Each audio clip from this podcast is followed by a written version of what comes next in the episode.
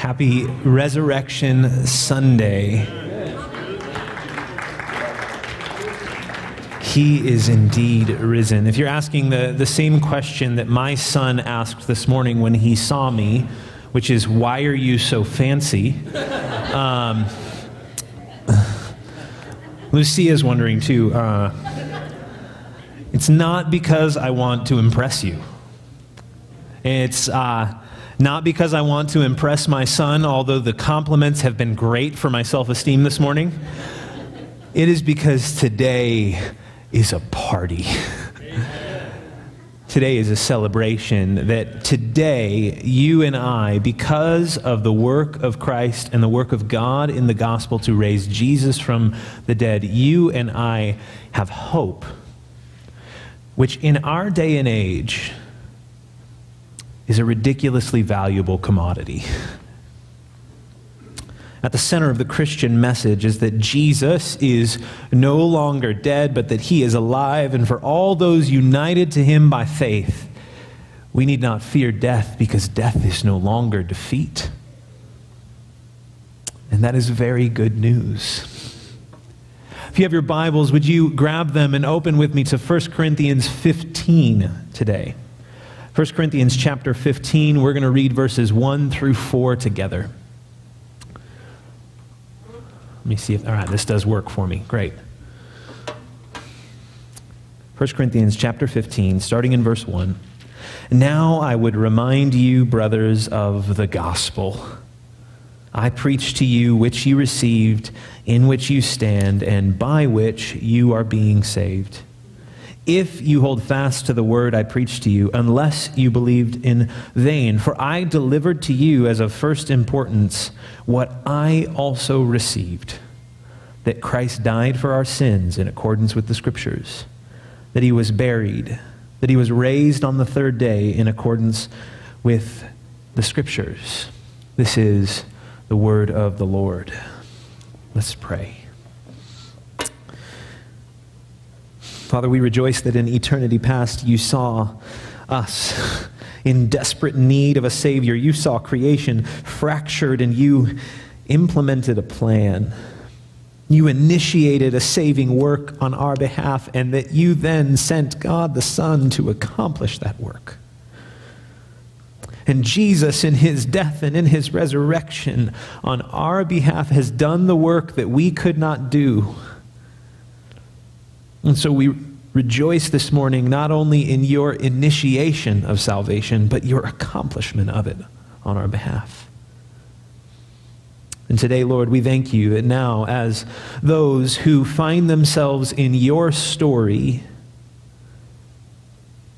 you did not leave us alone to navigate life or to apply salvation to ourselves. Instead, you send your Holy Spirit who applies the work of your initiating love and your accomplishing grace to our hearts. And so, Lord, today I pray that you would do just that.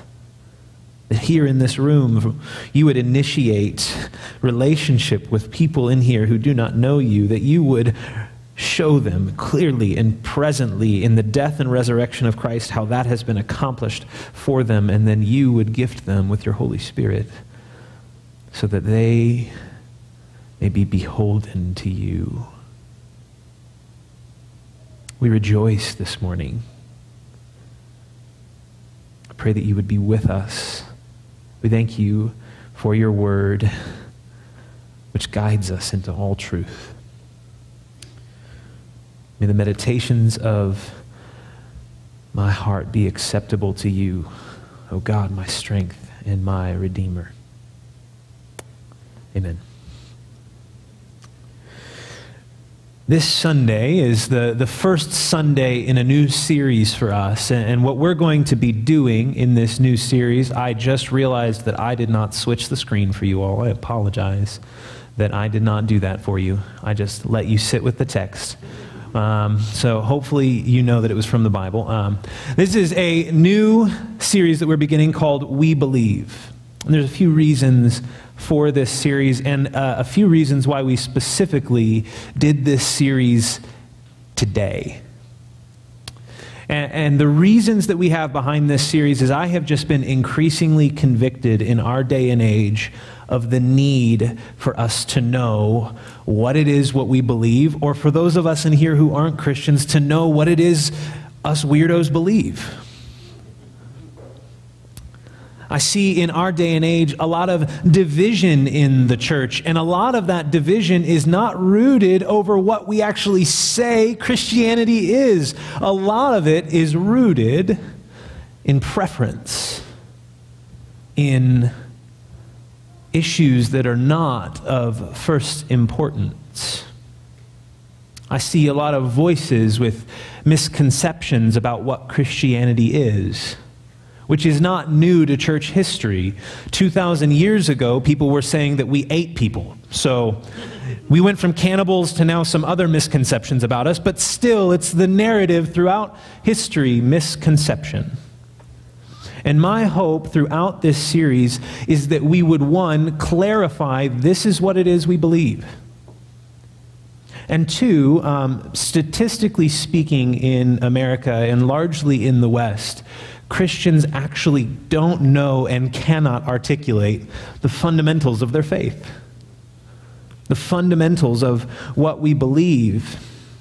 And as a result of this, we see many younger Christians are just chucking the whole thing and walking out the door because they don't know what they believe or why. And so, my hope throughout this series is to give us some grounding, to root us in what it is we believe and why we believe it. But there's a reason we started today. Because the center of what we believe is the death and resurrection of Christ. You guys are going to talk back to me today. I love it. Let's do it. Let's go. The center is the death and resurrection of Christ. Everyone in this room, whether you realize it or not, you are a theologian. Now, you may have just heard me said that and you're like, what did he just call me? Those are fighting words. Um, a theologian is someone who studies God, who studies the belief of God. Every single one of us in this room has some shape or form or belief about who God is, which makes every single one of us a theologian. Every one of us, some of, our, some of us are bad theologians, and some of us are better theologians, and some of us are mediocre theologians, and some of us are excellent theologians. But all of us believe something about who God is. But for those of us in this room who say we love God, we should desire to know accurate information about Him. Uh, I've used this illustration before, but I'll use it again because I think it sticks. If I came up to you and I said, Man, I just love my wife so much, and you said, Tell me about your wife, and I said, Well, she is a beautiful Middle Eastern five foot two kickboxing boxing champion. And she is just incredibly gorgeous with jet black hair. And on top of all that, she's just always wearing pantsuits. Those of you who know my wife would be really curious on what I meant by the word love at that point. In fact, you might have a hard time believing that I actually loved the wife that I am married to, and instead we're curious that I might be married to somebody else, and you have some conversations you need to have with the other pastors and elders of this church. If I said I loved my wife but could not describe accurate information about who she is, you would question whether or not I loved my wife. If we say we love God, if we say we love God, we should desire to accurately depict who it is we say we love.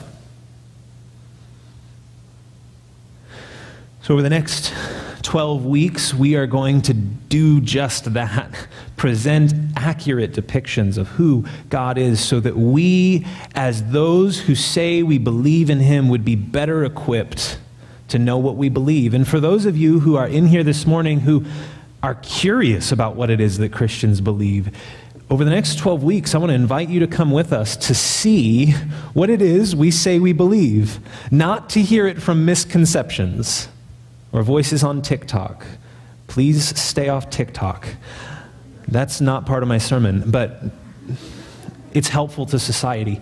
So um, it's just a public service to you from me, and I'm out of control. So let's get back. Um, eight weeks rooted in historic Christianity.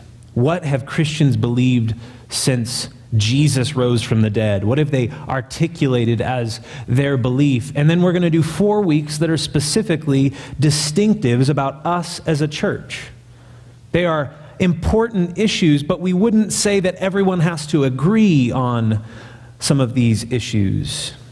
And here's my invitation my invitation to all of you today is that you would come along with us and learn, for those of us who are Christians, what it is we believe and why that should stir us up into worship of God and devotion of our life. And for those of you who aren't Christians, to come along and hear what it is we believe and how that should stir you up into worship of God and devotion of your life to Him. The first week that we have here, I get to answer the question that I want to dedicate my life to answering, and it's what is the gospel? Here at Jesus Chapel, we believe that the gospel is the good news of God's grace renewing the earth. It is the grand narrative of creation, fall, redemption, and restoration ordained by God and orchestrated through the life, death, burial, and resurrection and ascension of Jesus Christ. That is what we believe the gospel is. Now that I've stated that, what does that mean to you? what does that mean to you? Well, the gospel, that word gospel, some of you maybe have heard it in a TV show or you've heard his word is gospel and you wonder, what does that mean? Or maybe you've been inside of church before and you've heard that word but never properly heard it explained. Well, the word gospel simply means good news. Good news. It is good news. At the beginning of the pandemic, uh, a man by the name of John Krasinski started a YouTube channel called Some Good News. Now, maybe you're wondering who is John Krasinski, and once I say he's Jim from The Office, you'll get it. And so, Jim from The Office started a YouTube channel at the beginning of the pandemic called Some Good News seemed like we were in a season as a nation and as a world of constant bad news, which still has not gone away. And he began to say, Let me collect good news and bring it before people because we all could use some good news right now. Within the first few weeks of this channel starting, he had accumulated over 72 million views. 72 million within weeks just of people who were desiring to see Jim from the office talk about good news. You and I, as humans, we crave good news. We crave it. We need good news for our lives. Uh, example of this is my two year old son, every, and I don't really know where he got this. I've never actually done this for him before, but every day when I get home from the office, I have my bag on my shoulder, and he runs out and he gives me a big hug, and he asks me, You have a surprise for me in your bag? And I, I have no idea where he got it because I've never actually pulled a surprise for him out of my bag. But he is desiring that not only would my greeting for him in the afternoon when I get home or the morning when I get home, not only would it be a greeting of love and rejoicing, but it would also be a greeting of good news. He is desiring to hear that there's a surprise for him. And, and you and I, we're just like my two year old son. Maybe you're in school right now and you're just saying, Man, I, I crave the good news that I got an A. Or maybe you're a parent of a suspect student and you're craving the good news that they just got a C. They're just going to pass. Or, or, or, maybe you want to hear the good news that I got a job or she said yes. Or the good news that it's a boy or it's a girl. Or the good news that he died a good death or that she died a good death. We all desire to hear good news. It's inside of us that in this bad news world we are craving something that would invite us into rejoicing.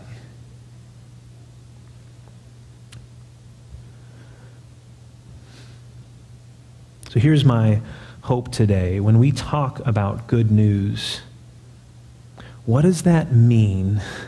And why is it good news for you and I? What is the good news that the Bible and Christians seem to be so excited about? Well, the first thing that we have stated in our definition here is that the good news is that God's grace is renewing the earth. God's grace is renewing the earth. You see, the gospel is a story of good news telling us how God goes about doing that.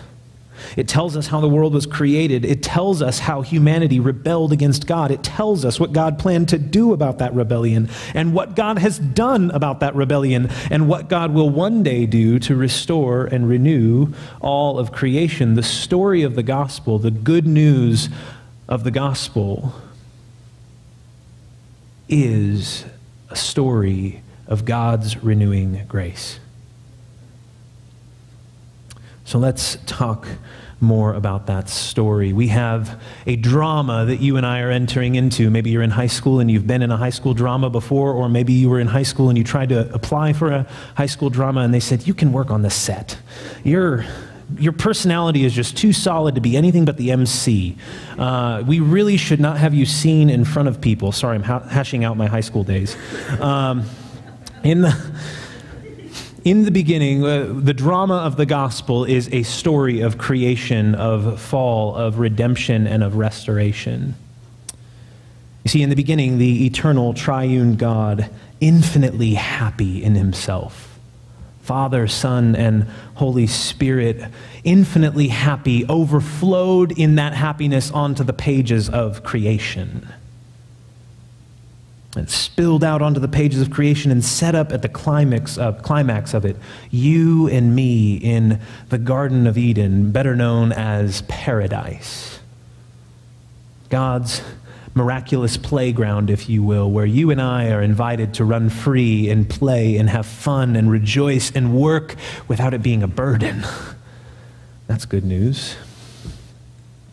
You see, you and I, our purpose was to rejoice in God by filling the earth and multiplying and spreading God's happy rule throughout the earth. This garden was supposed to multiply. It was supposed to not just be in one solid location, but to multiply paradise throughout all of creation. You and I were invited into God's par- paradise to be a part of his multiplication efforts of that garden over all the earth. We were created as human beings to be descriptors of God's greatness and to take that description throughout all the world. There in the garden, the stage is set. Characters have taken their place. The scene is about to start. Now, I'm not sure what world you're living in right now, but I don't think you would describe it as paradise. Maybe, I mean, maybe. Maybe you wake up in the morning and you're like, oh my goodness, the sun is beautiful. And there's no bad news anywhere, ever. And you live in some sort of bubble of not reality. And so you've kind of described your life as paradise, which means you're probably a teenager that's not angsty. Um, but you have this paradise that you live in, and, and that's not the world for the rest of us. You see, most of us would not describe the world we live in as paradise. We wouldn't describe our day to day life as God's paradise. So something must have happened in that beginning of creation to shift it from being paradise to being the cosmic mess that we seem to find ourselves in now. Author by the name of C.S. Lewis talks about what happened in this way. You see, you and I were created to be adjectives of God. So if God is a noun, what do adjectives do? We describe the noun. The purpose of you and I's creation was to always point towards the greatness of the Creator. So here's how nouns work, or here's how adjectives work. They don't work on their own. If you just said handsome and you didn't have any direction of what you were talking to, somebody would have to ask clarifying questions because that word does not exist on its own. Now, maybe you could point and say handsome, or maybe you could nod your head and say handsome, but somehow you'd have to attach that word to a noun in order for that word to make any sense in the human language, in the English language. The adjectives needs to be attached something uh, attached to something otherwise it cannot be self-existent on its own. You and I created to be adjectives of God.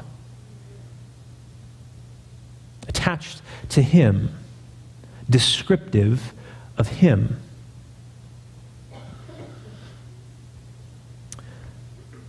But the problem is, we sought to become nouns. We sought to be self sufficient on our own. And what happens to an adjective when it's removed from a noun? It's nothing but an adjective. It, and so if you and I sought to become that noun, we ended up seeking to become more. But in becoming more, we became less because we could not survive as nouns. You see, for us to understand the good news, we've got to understand the bad news. And the bad news is, is that you and I, separated from God, are void of life. We cannot stand on our own. If you were to go to a doctor's office and you walked in for just a regular checkup. You just scheduled with your primary care physician, and you scheduled a checkup, and you went and you sat in the waiting room, and then the doctor came out to you, and the doctor said, um, I want you to know that you don't have cancer. You'd be excited that you don't have cancer, but if you didn't think you had cancer, that would mean significantly less. However, if you thought you had cancer, you were diagnosed and you went to get a second opinion. And the doctor comes to you and says to you, You don't have cancer. You're going to throw a party and rejoice because that is much better news. We have to understand the bad news of our situation in order for us to properly understand the good news of our situation. And this is the bad news that because of our pursuit of self sufficiency, because of our pursuit of lordship over our own life, over our own autonomy, self ruling and self reigning existence, we walk in accusation towards God. And in that accusation, there's a fundamental belief that we could be a better God than He is. You see, the story of the beginning story of the garden, it's a true story. It's a story with real people in a real place in time, but it's also an allegory. It's an allegory of you and I and our relationship to God. In the garden, Adam and Eve our spiritual parents walked in disobedience to God. They attempted to be God, believing that they could be a better God for themselves than God was for them. And the Bible says that this is what sin is believing that we could be a better God than He is. A simple definition would be saying that God is not God. So, the way that this works out in our society today and in you and I's lives is maybe um, you would say something like this I don't think God knew what he was doing in putting these authority figures over me. I don't really need to obey them. So, in that case, you've been a sinner since you were a toddler, just in, if you didn't know that. Uh, full display, little sinners, one and the same. Adorable little sinners, but little sinners nonetheless. But maybe you would say something like this God seems kind of stuffy and outdated. Maybe he made sense in those ancient times, but he really doesn't know what he's talking about now. I think he'd like me to do away with his sexual ethic. I think that now, in today's day and age, I probably have a better idea and understanding of how I should apply, uh, you know, life because I'm here and he's, you know, from thousands of years ago. So I probably would be a better God now than he would. Or maybe it's more subtle. Maybe it's more subtle than that. Maybe it's God says this is serious, but I don't think it is. And so I'm not going to take it seriously. Like God says, gathering with the church is serious, but I, I don't really think it is. Or maybe it, it's more subtle than that. It's um, God has placed authority figures over the world, and those authority figures have set speed limits. And so now I'm in my car, and I actually think that I should be able to go 40 in the 35.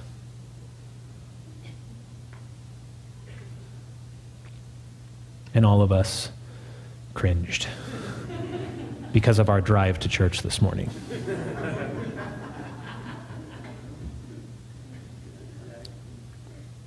You see, uh, sin is fundamentally saying, maybe I believe that God is good for me, but I don't necessarily believe he's good to me.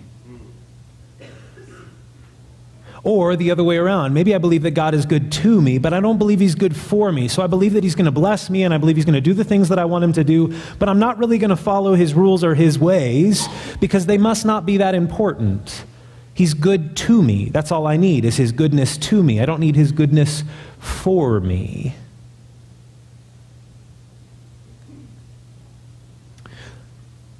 God's rules are for our good and for our joy. And as a result of believing that that is not the case, paradise is lost. Presence with God is lost. Full enjoyment of His rule is lost. And separated from God, you and I have no existence.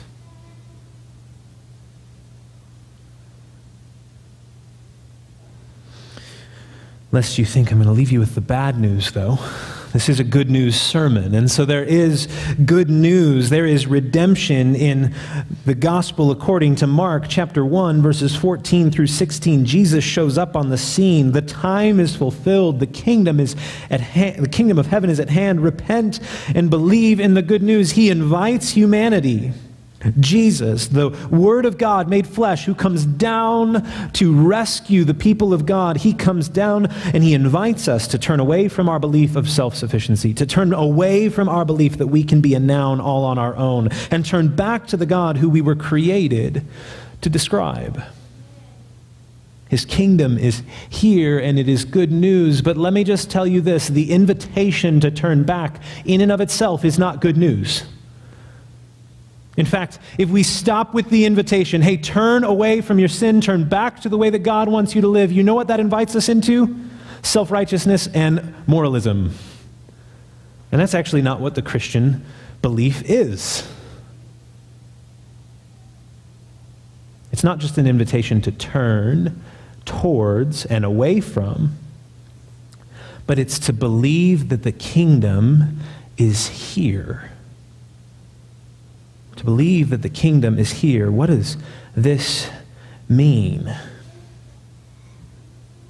Well, this means that the kingdom that God intended for Genesis back in the garden is now present and made known in Jesus Christ. The kingdom that God intended, the, the order and the life and the beauty of paradise that was meant for humanity back in the garden. Babies cry, everyone. It's okay. So do you. Um, the kingdom, and if you don't, you should see somebody about that. Uh, the kingdom that is meant for humanity to put on display in Genesis 1 through 3 is now brought about in Jesus Christ, who brings God's happy rule to the earth. Jesus brings about the kingdom, but here's the even better news. Jesus does not just invite us into following him. You see, again, that would not be enough because of the fact that we have accused God of not being a good God. You and I now stand condemned. We stand off on our own. It's not just an invitation to reorient our hearts, it's an invitation to see Jesus who pays the price. if we were to follow the narrative of Jesus' life, we see something fascinating that happens. On the night when Jesus is betrayed, Thursday of this last week in the Holy Week calendar, he goes to a garden. He goes to a garden.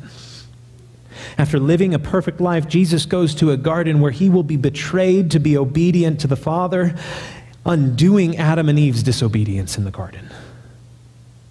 Undoing you and I, you and I's disobedience. While Adam and Eve hide behind a tree and are clothed to hide their shame, Jesus is stripped down and hung on a tree to pay the price, conquering shame. And while Adam and Eve are removed from the garden due to their sin, Jesus is raised to life in a tomb that is in a garden.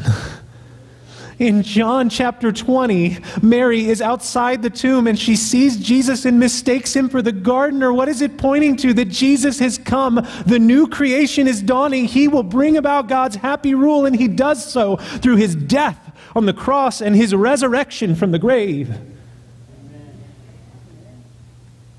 The story we're in is the story of a garden and the story of a man who actually brings about that happy rule of God. The story of the God man who does not leave us alone to turn on our own, but instead takes the punishment from our sin for all who repent and believe that the kingdom is at hand. God's happy rule is now here and present to be made known in your life.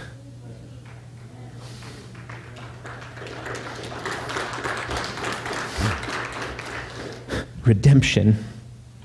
Redemption in Jesus. The old life that brought death is exiled, and a new life has come throughout his resurrection life. But it doesn't end there. You see, the story of Scripture is from a garden to a garden. you and I, those of us who are in Christ, we are going to a garden. The drama of Scripture is that in the beginning, God creates a garden, a paradise for mankind to live in, to rule and to subdue, to be fruitful and to multiply, to extend God's happy rule throughout the earth. And we have failed at that, and Jesus comes, and He is the God man who exceeds our expectations and succeeds where we have failed. And he rules and he subdues and he brings righteousness to the earth and he rules justly and he invites a people bought and paid for by his blood, renewed by his resurrection life, into life with him, where they will one day, for eternity, live in the city of God. And in the city of God, there's a street with two rivers flowing. And there's a tree. And on that tree, that is found in that garden, is not a fruit that will lead to disobedience, but it is a fruit that will lead to healing for the nations. See, the narrative of your life and the narrative of my life for those of us who are found in Christ is from garden to garden. And that garden is bought and it is paid for and it is brought about by Jesus' death for our sins and his resurrection for our life.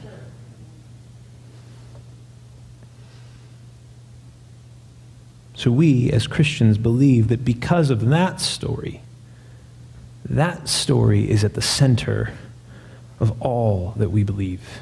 It is that Jesus died for our sins according to the scriptures. It was always God's plan to bring about redemption for his people through the death of Jesus. This is the story of the Bible. The gospel is that Jesus was buried. Not only did he die for our sins, but he took our sins to the grave. That's really good news for you, brother and sister. It's in taking our sins to the grave that we now have a problem. If Jesus just takes our sins to the grave and he remains there, death defeated him. Which means death is still a tyrant.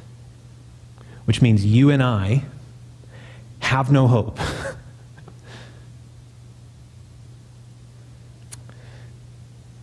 now, I have a question for us. How can Jesus be victorious if he's dead?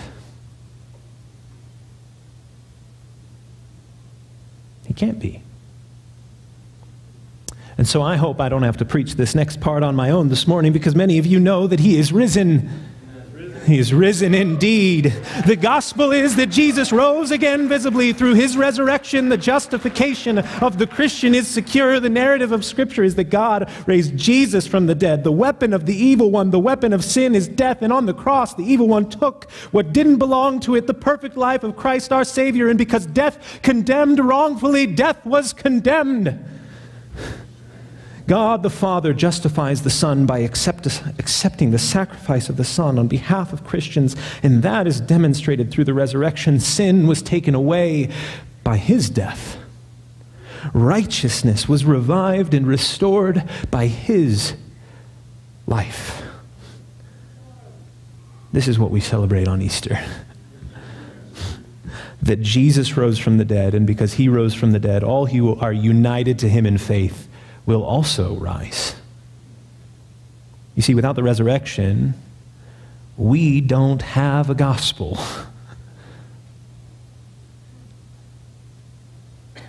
This is why in Luke 24, Jesus, who is risen from the dead, finds two of his disciples that are discouraged at the fact that all they've seen is Jesus' death. They're walking away, they're going home, disenfranchised and disillusioned, and Jesus meets them on the road. They're going downhill from Jerusalem back to their home, and Jesus meets them on the road, and he preaches the good news of the resurrected Savior to them. And what do they do? They turn around and they run back up the hill to preach that good news. They have hope and they have a Savior. The resurrection is the good news, and without it, we do not have a gospel.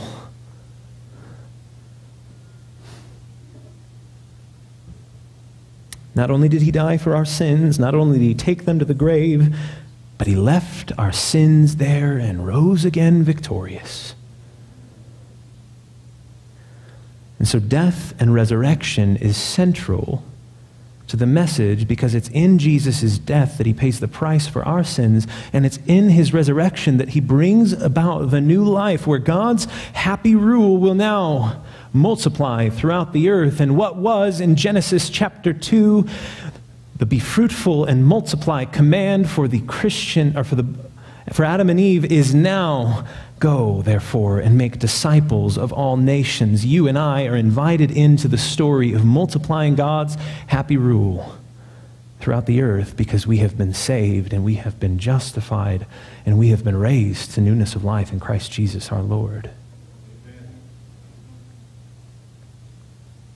So maybe this morning you're looking at the life you've lived and it's not the script you would have written for your life. It's not what you dreamed of as a kid.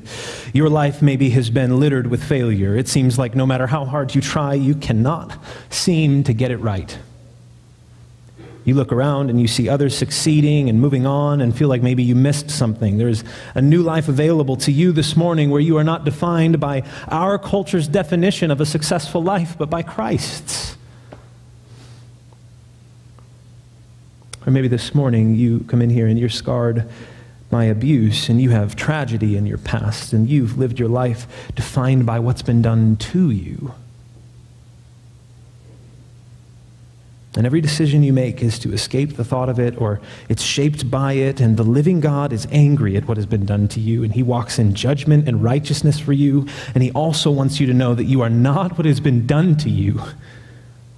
You are now in the new resurrection life defined by what has been done for you.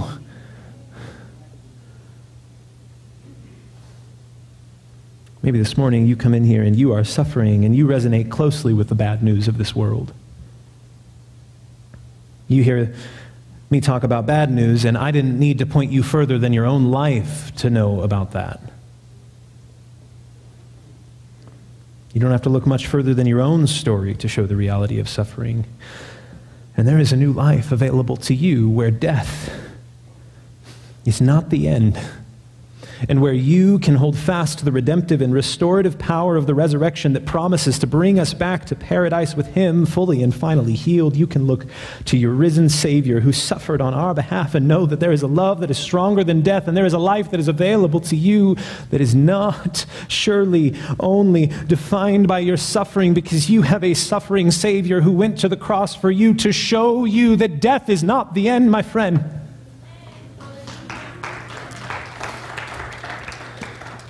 Friends, I know that many of us this morning are tired and we are worn out and we've been seeking acceptance, healing, justification for our existence in empty wells. And I want you to know this morning that God loves you. That He wants to make you new, that He wants to work out the power of the resurrection in your life,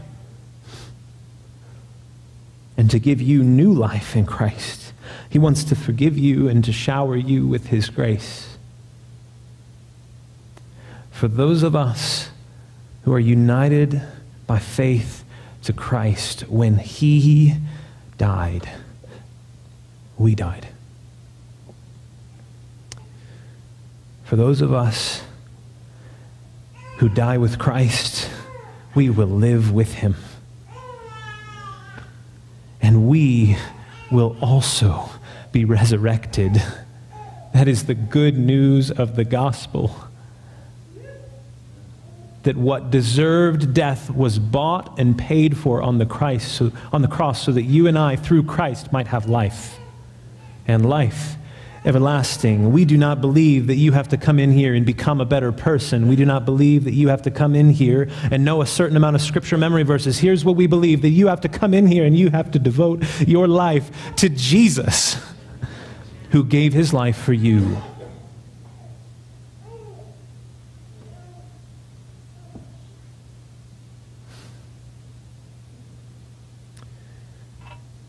God's grace is renewing the earth.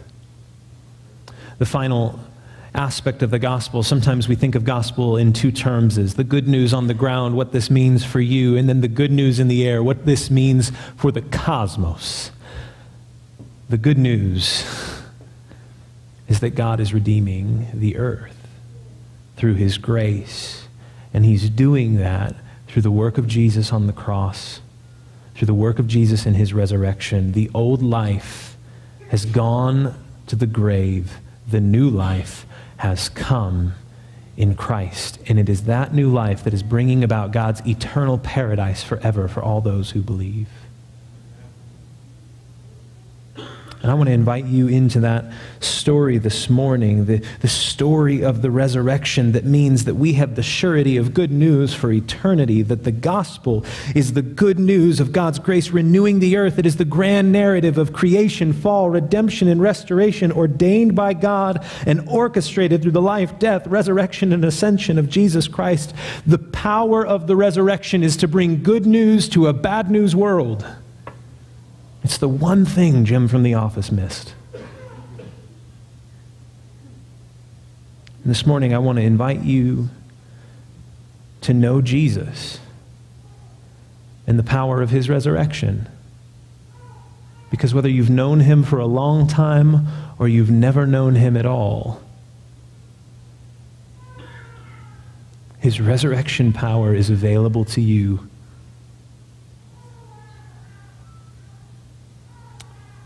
if you simply repent and believe that the kingdom is at hand. And trusting in his work on the cross to pay the price for you, that he went to the garden to be obedient where we were disobedient, and that he rose again to a garden to bring about that eternal paradise for us. This morning, if you have questions or thoughts or anything like that, I want you to know that you're not alone in that. If you would like to give your life to Christ, I want you to know that we would love that and we would rejoice and celebrate with you because today is a day of resurrection.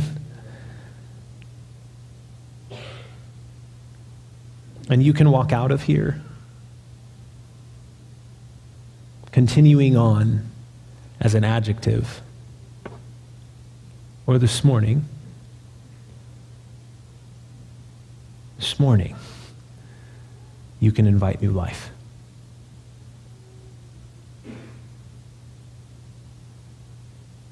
Let's pray.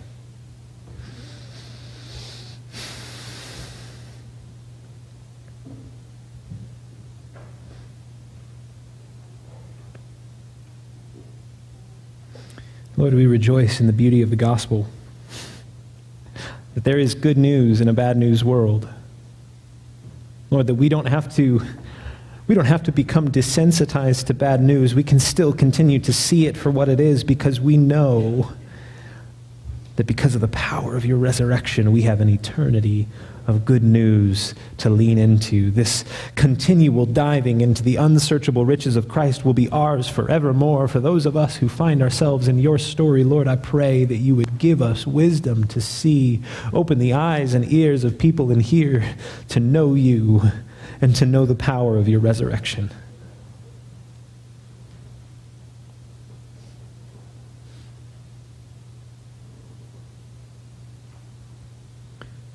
You have made us for yourself.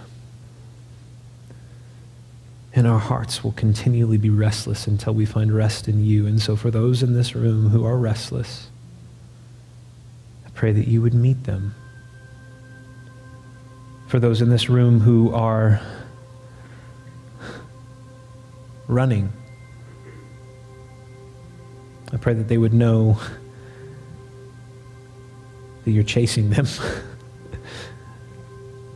Lord, for those in this room who have believed you in part but have begun the long road, the walk away from you, disenfranchised and disillusioned, Lord, I pray that you would walk on the road with them and you would preach to them a better word, a better gospel, a better good news, that you have indeed risen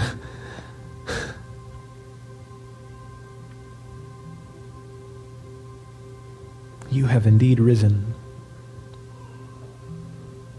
The story where we all find our story is yours, Lord. We are, we are not, we are not self sufficient individuals on our own. We desperately need you. And so I pray that you would reveal to that, that to us this morning.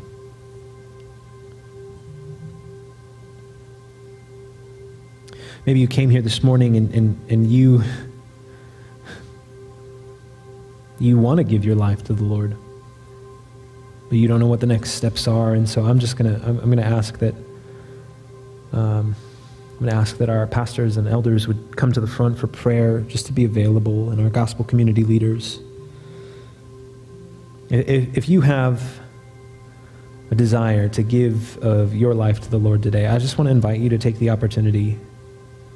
Um, you gain nothing by walking out of here today without doing that but you could gain everything by making that decision today. So after, after, this prayer during the last song, our, our elders, pastors, and gospel community leaders will be up here at the front. If you need prayer, and you want to give your life to the Lord, we want to pray for you and walk you through the best decision of your life. We rejoice in you this morning, Lord. We rejoice in the power of your resurrection. In your name we pray. Amen.